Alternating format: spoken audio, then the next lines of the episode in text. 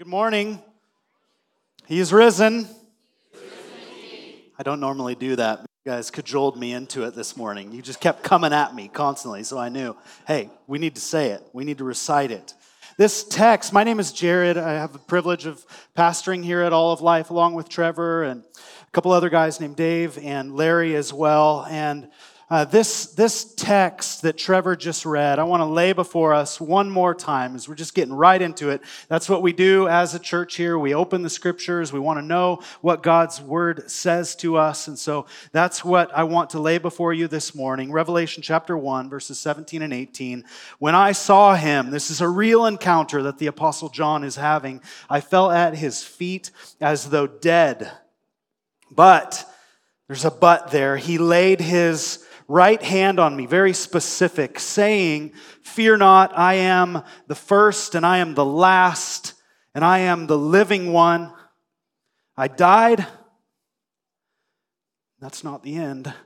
Behold, I am alive forevermore, and I have the keys of death and Hades. Hades is a funny word that we're not used to, it's a place of the dead. Here's a roadmap for us this morning, just where we're going in this text. I'm going to take a long time actually to get back to that text this morning. There's going to be a long setup there. And if you're not familiar with the Apostle John's life, I also want to just do a, a short, brief character sketch of who John is. And then I want to lay before you some question or a question for everyone to, to answer.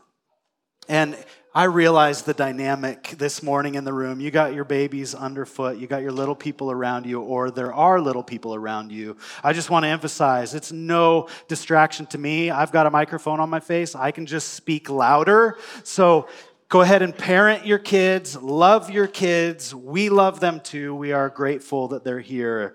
Uh, and it's parents, you know the art of paying attention when you've got all these little people around you, right?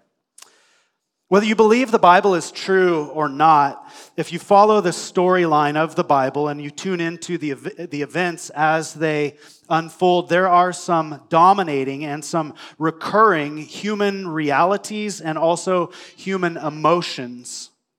A recurring reality for most of the people that we read about in the Bible, one of the recurring realities is uncertainty. We see this all over the pages of the scriptures. People are consistently uncertain about their future, uncertain about what God is doing, uncertain about how they fit, how things will go if they choose to do things God's way according to God's design. For example, Jesus had 12 disciples. You might have heard of them as the 12 apostles. These were his close confidants and his friends, but also men who were learning from him. And there were others also, but the 12 are significant. And when Jesus was crucified, these disciples, they, they all stuck together. They stayed together on that Friday night and into Saturday and into Sunday, but they were hiding out. They were locking their doors because they were afraid of being associated with Jesus and afraid of what might happen to them if they were found. Their leader was just executed, and they're huddled up together in their grief and so I, I can imagine that they're asking questions too. We thought he was the Messiah, but what if it was a ruse? He did some pretty powerful stuff, but what if, what if that isn't actually true? If they find us, we're goners also. And to be sure, if any, if any of us, if you or I, if we traded places with them, we would do the exact same thing. Self preservation is an incredibly strong motivator. Uh, it is amazing the things that you and I will do to avoid death. It's also the amazing the way that some of us gamble with death. You might know that person, you might be that person, you might live with that person. Uh, a dominant a dominant emotion that I encounter often as a pastor that is rela- it's related to people's uncertainty about following God and this dominant emotion that I come across often and that I that I feel and that I deal with and that I have to live out and figure out in my own world too this emotion is fear. There are others too.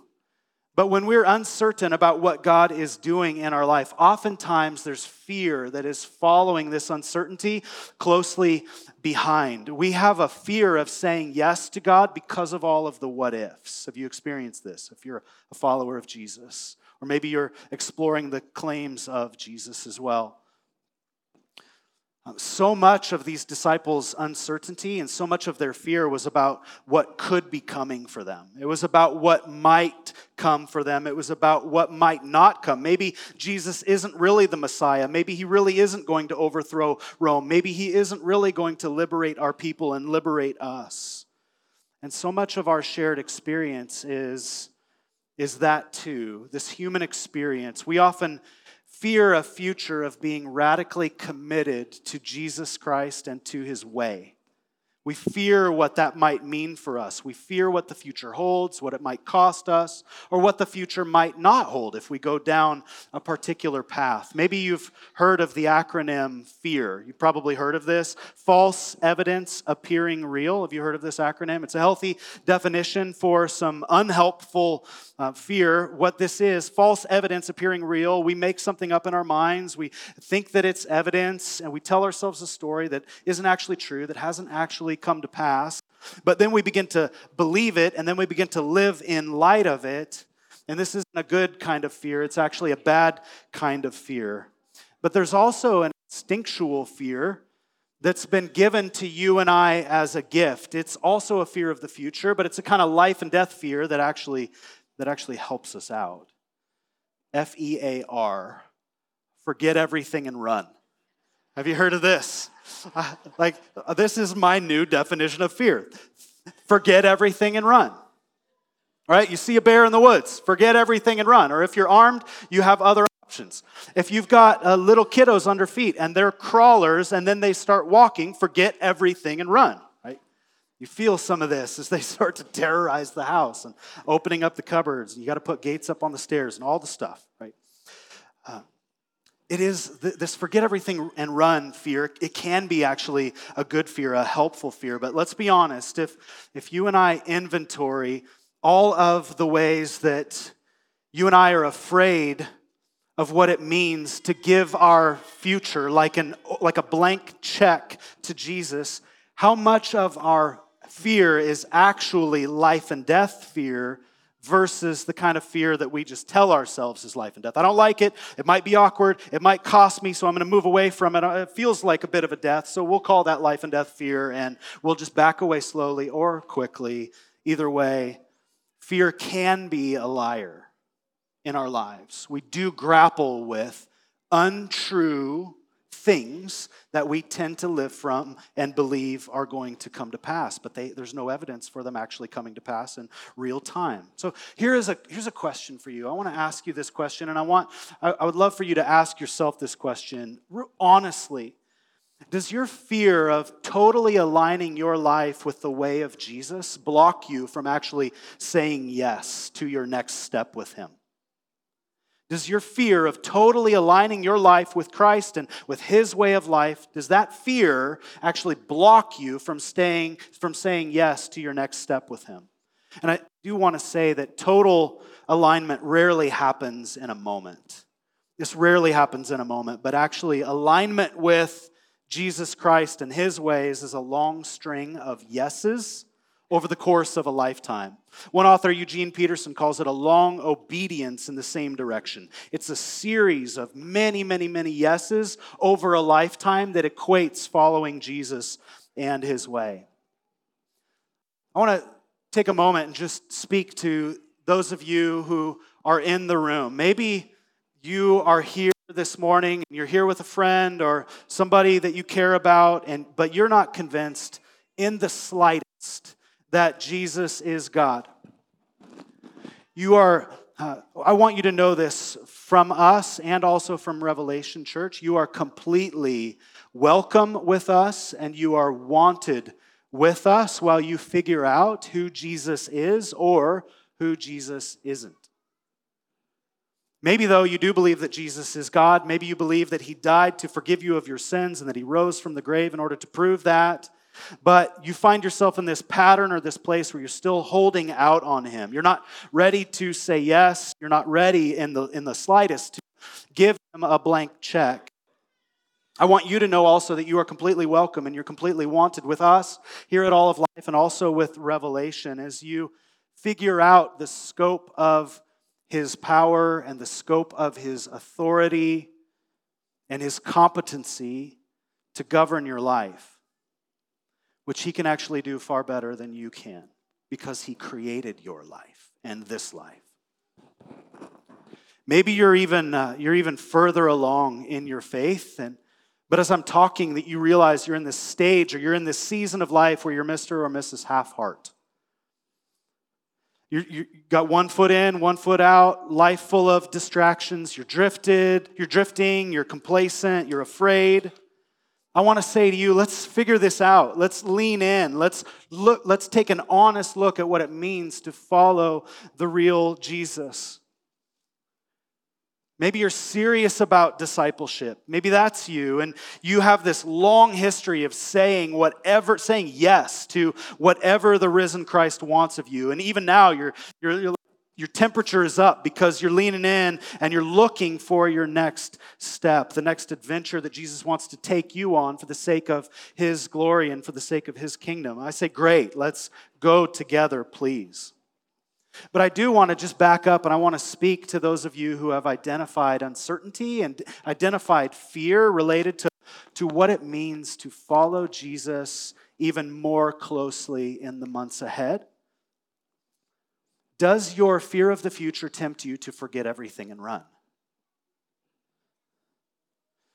You start to feel this overwhelm and you're out. Jesus has any demands on my life or I don't, I, I don't know. I, I want some other things more in the current moment, and I, I'm just, I'm not there.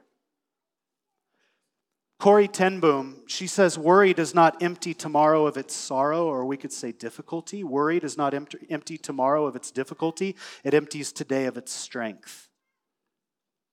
If you're vulnerable, if you're in this place where you're, you're vulnerable to giving harmful fear too much sway or too much of a vote in your life, I do have good news. We do have good news for you. And I hope that what you hear today and what you with today, um, that you'll let it into your ears, that you'll let it into your mind, that you'll let it trickle down into your heart. And I hope that the good news of Jesus will meet you and will transform you wherever you are. Whether you're not yet a follower of Jesus, you're on the side of skeptic or beyond, or whether you're a brand new Christian and you know you've got a lot to learn and you don't really know where to start, or you're a little ways in or you're a long ways in, wherever you are, the reality of the gospel for you and I, the reality of the, the coming of Jesus Christ to live in our place and to die in our place and to rise from the dead and to prove his authority and his power. The reality is, is that every single one of us has a move to take. We have a next step to take. There's a command that's repeated frequently in our Bibles.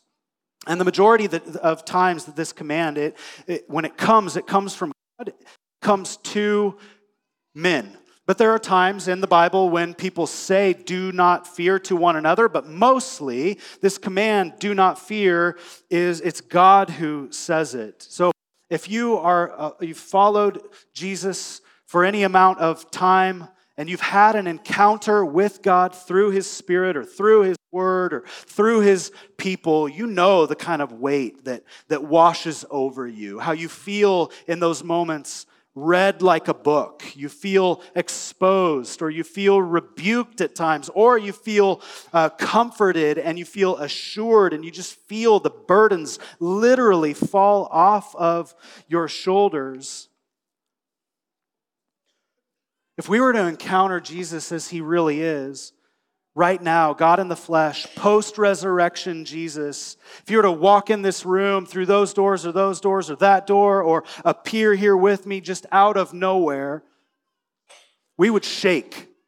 This room would collectively, the oxygen would leave the room. We some of us would faint, others of us would go silent. Some of us might run for the doors if we encounter His glory and we know that He and us were not right with Him. We do not have a relationship with Him. We actually fear Him, the kind that says, forget everything and run away.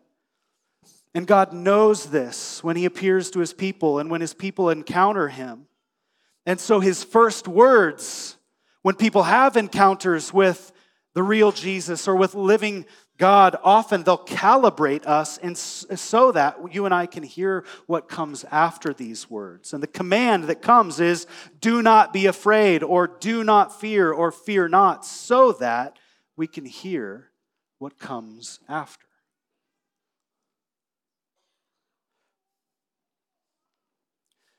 These commands are almost always accompanied by a statement that God is near, or He's with you, or He has come to help you.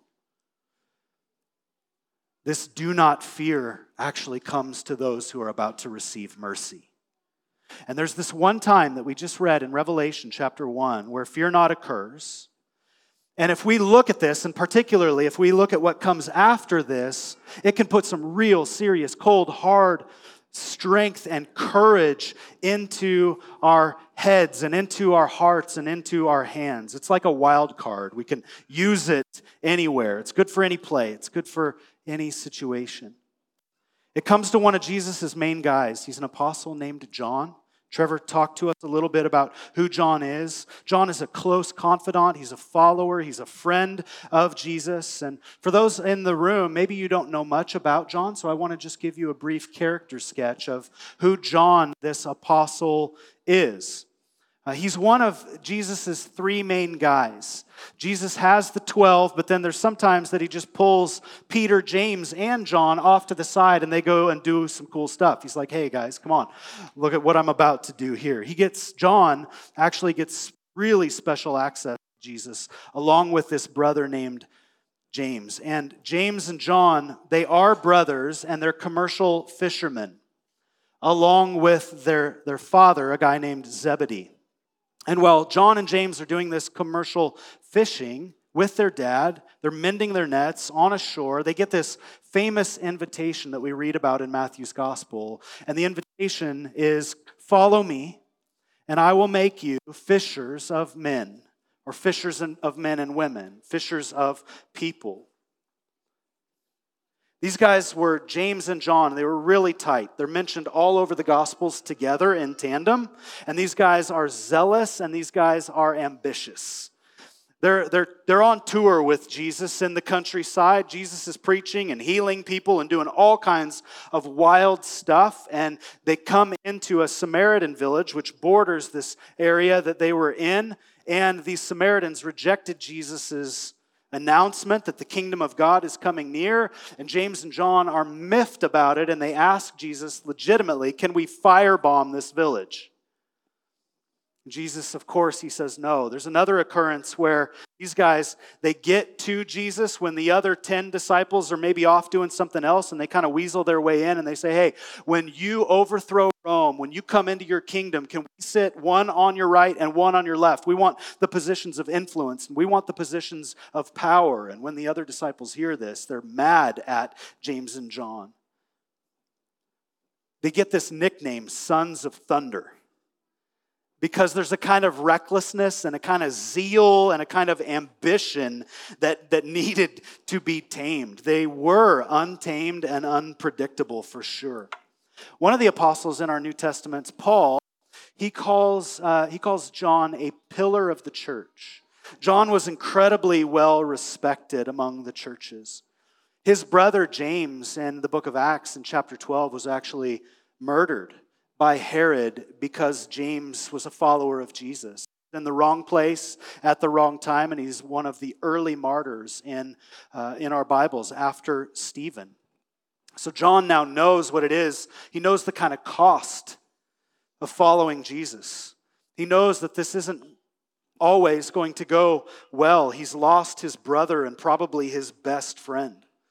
He wrote um, five of the books in our New Testament. He wrote the gospel that goes by his name Matthew, Mark, Luke, and John.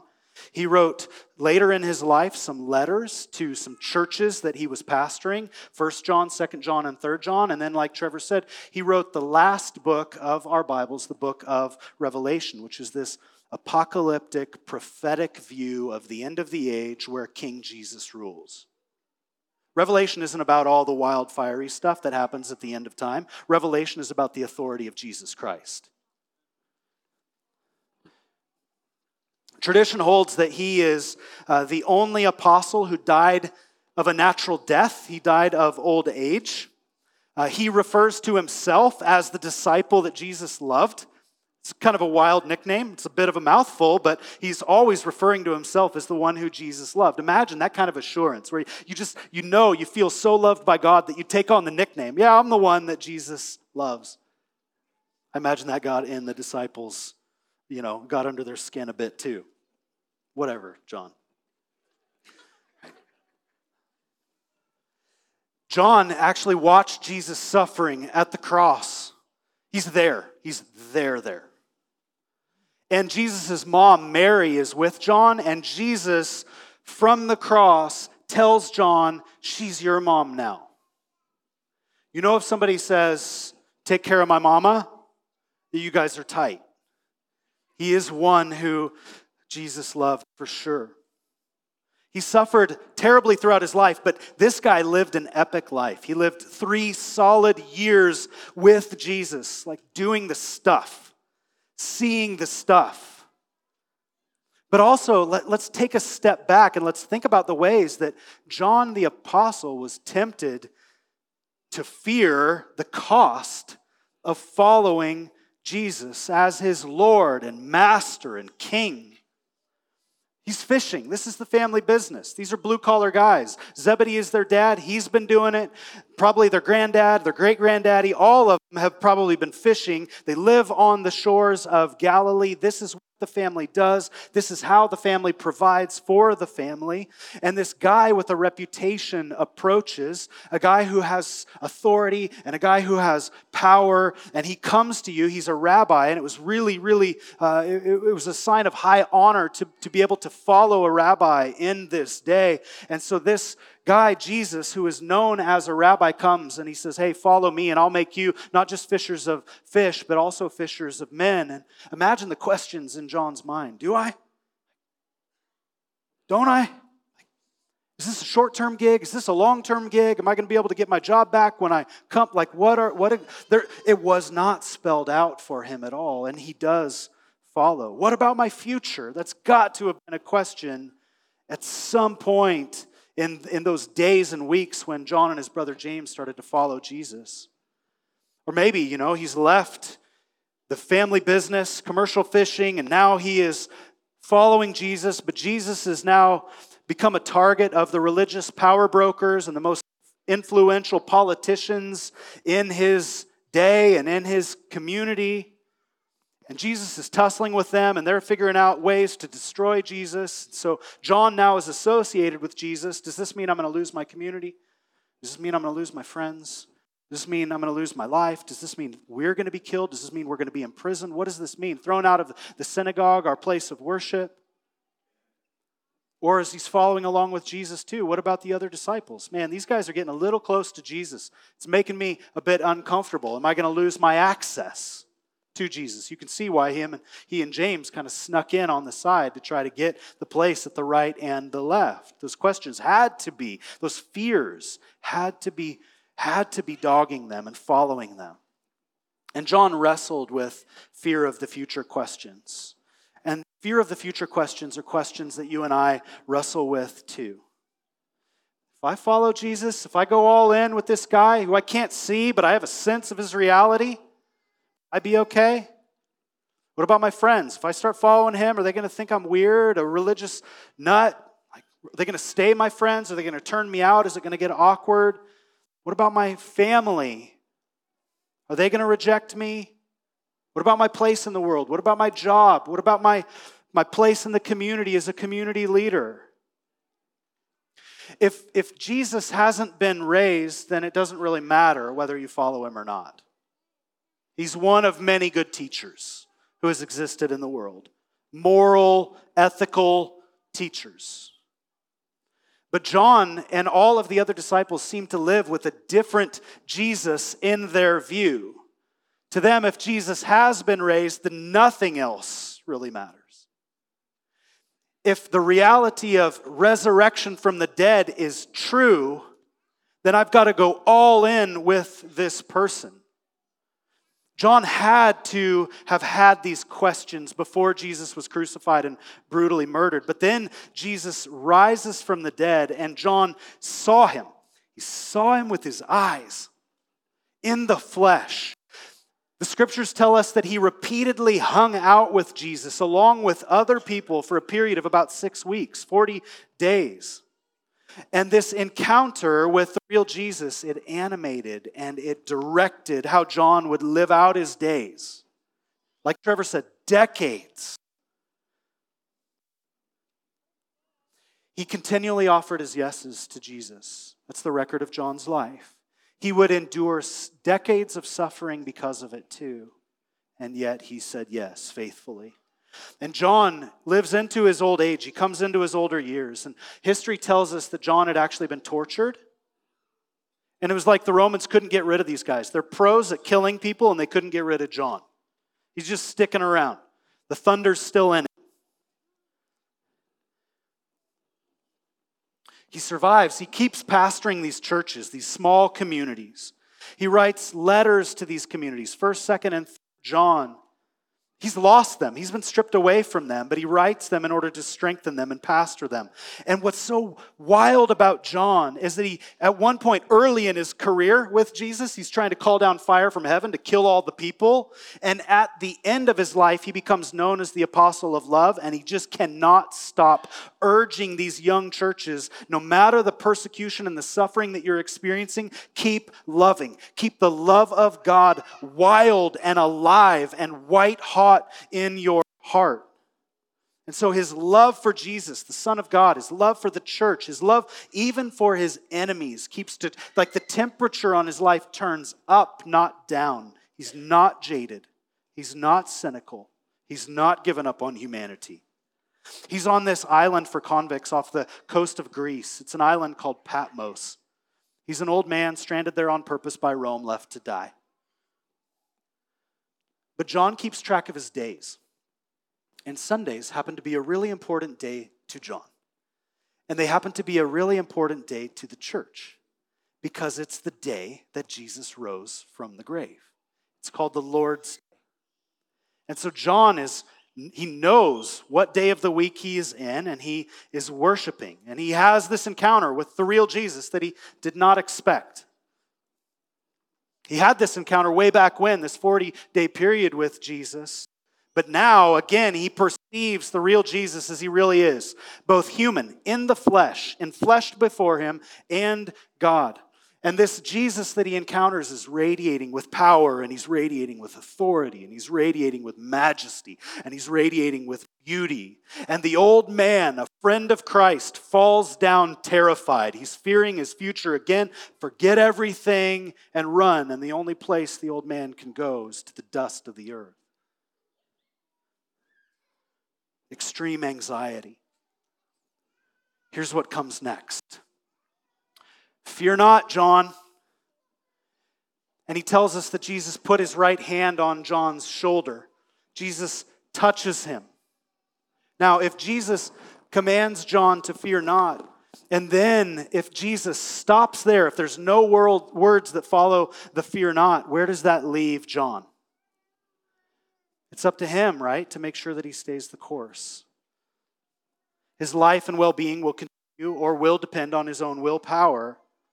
And if Jesus only says, if he only says, fear not to you and I through Scripture, and if he stops there, where does that leave you and I?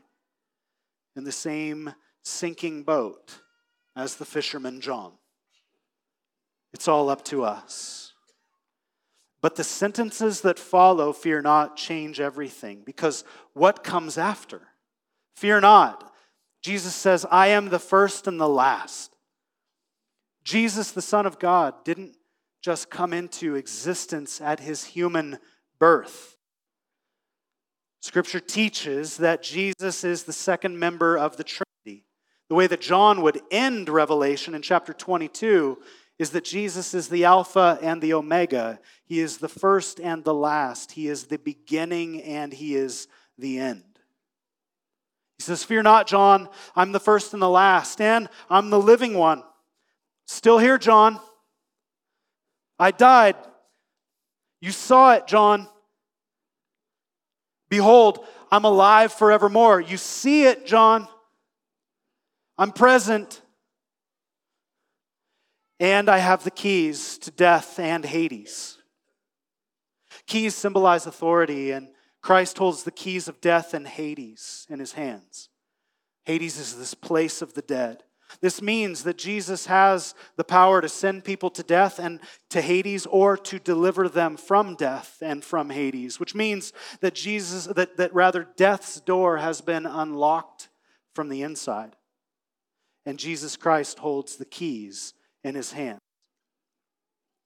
If this is true history, why would we not totally align ourselves with the living one?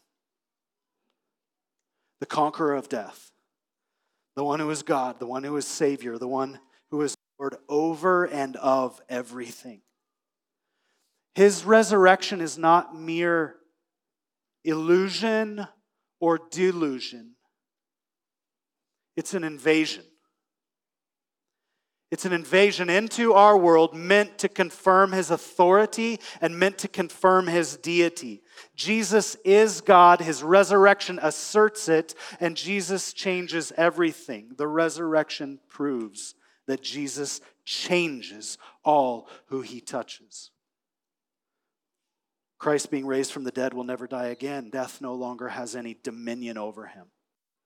A pastor and a theologian uh, who died at the hands of the Germans in the 1940s and 1945 was when he was hung. He refused to, to capitulate to the Nazi state church. He continued to stay faithful to Jesus. His name is Dietrich Bonhoeffer, and this is what Bonhoeffer writes. He says, The New Testament writers speak as if Christ's achievement in rising from the dead was the first event of its kind in the whole history of the universe. They write because that's what they believed. That's what they write because that's what they believed. Bonhoeffer goes on, he says, He is, Jesus is the first fruits. He is the pioneer of life. He has forced open a door that has been unlocked since the death of the first man. Rather, He has forced open a door that has been locked since the, the death of the first man. Jesus has met, He has fought, and He has beaten the king of death. And everything is different because Jesus has done so. If the tomb is empty, anything is possible. If the tomb is empty, anything is possible. One author says Genesis ends with Joseph's death. Deuteronomy ends with Moses' death. Joshua ends with Joshua's death. The Gospels end with Jesus' resurrection. And that changes everything. The resurrection of Jesus is the antidote to our fear of saying yes. It's the antidote of saying yes to Jesus, of our fear. If Jesus has been raised from the dead and assures his followers that they will be too, then the truth for us is that death, not even death, is a threat to our futures. Jesus will not leave us, he will not forsake us. We may suffer but our suffering will end. We may die, but even our death will end with life. Timothy Keller writes When Jesus Christ was in the Garden of Gethsemane and the ultimate darkness was coming down on him, and he knew it was coming, he didn't abandon you. He didn't die, he, he, he died for you. If Jesus Christ didn't you in his darkness, the ultimate darkness, why would he abandon you now in yours? Years before this text in Revelation, John wrote his gospel, and there's this famous line in the Gospel of John in chapter 3 where John writes, and he says, For God so loved the world that he gave his only Son, that whoever believes in him or whoever puts their trust in him will not perish, but will have eternal life. For God did not send his Son into the world to condemn the world, but in order that the world might be saved through his Son redeemed, restored, renewed, made new. Every single one of us in this room, myself included, has a yes to offer. What's your next step in following Jesus? What is your next step? Maybe you're in this place where you recognize I'm not a follower of Jesus, but I need to be. I need to quit stalling. I need to quit hedging my bets. I've recognized and I realized that Jesus is God and that I need to give him control of my life. What the scriptures instruct us to do in that moment is to confess our sin to him, our need to him, to call to him Jesus, Lord, will you rescue me? Will you redeem me? Will you renew me? And the scriptures teach that when we do that, the Spirit of God takes up residence within us and begins a renewing work that never stops until we are renewed in completion. He who began a good work in you will not forsake it, he will bring it to completion. Or maybe you're a person in the room and you're like, hey, I, have been, I've been running from him. I, I know he's God. I've been afraid to give him my yes. But I recognize that. And the antidote is to, is to repent. To repent is to change your mind.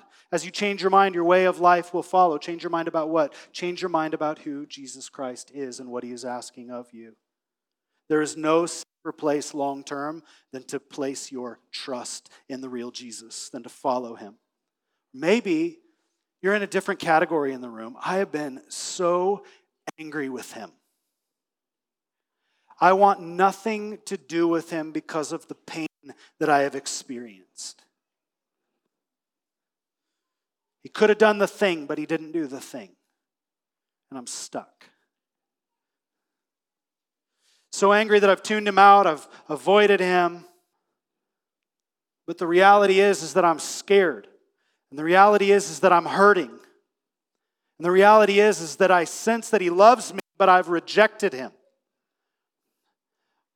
I'm sorry. And the answer is to say that to him and to come back and to recognize that with open arms, he will not turn you away. The scriptures teach that all who come to him will not be turned away in shame. Maybe you're a follower of Jesus, but you're, you're lukewarm. You're, you feel like you're on the downward trend. You're growing cooler. I need Christ, but some days I don't really care. I just can't seem to pursue him with any kind of consistency.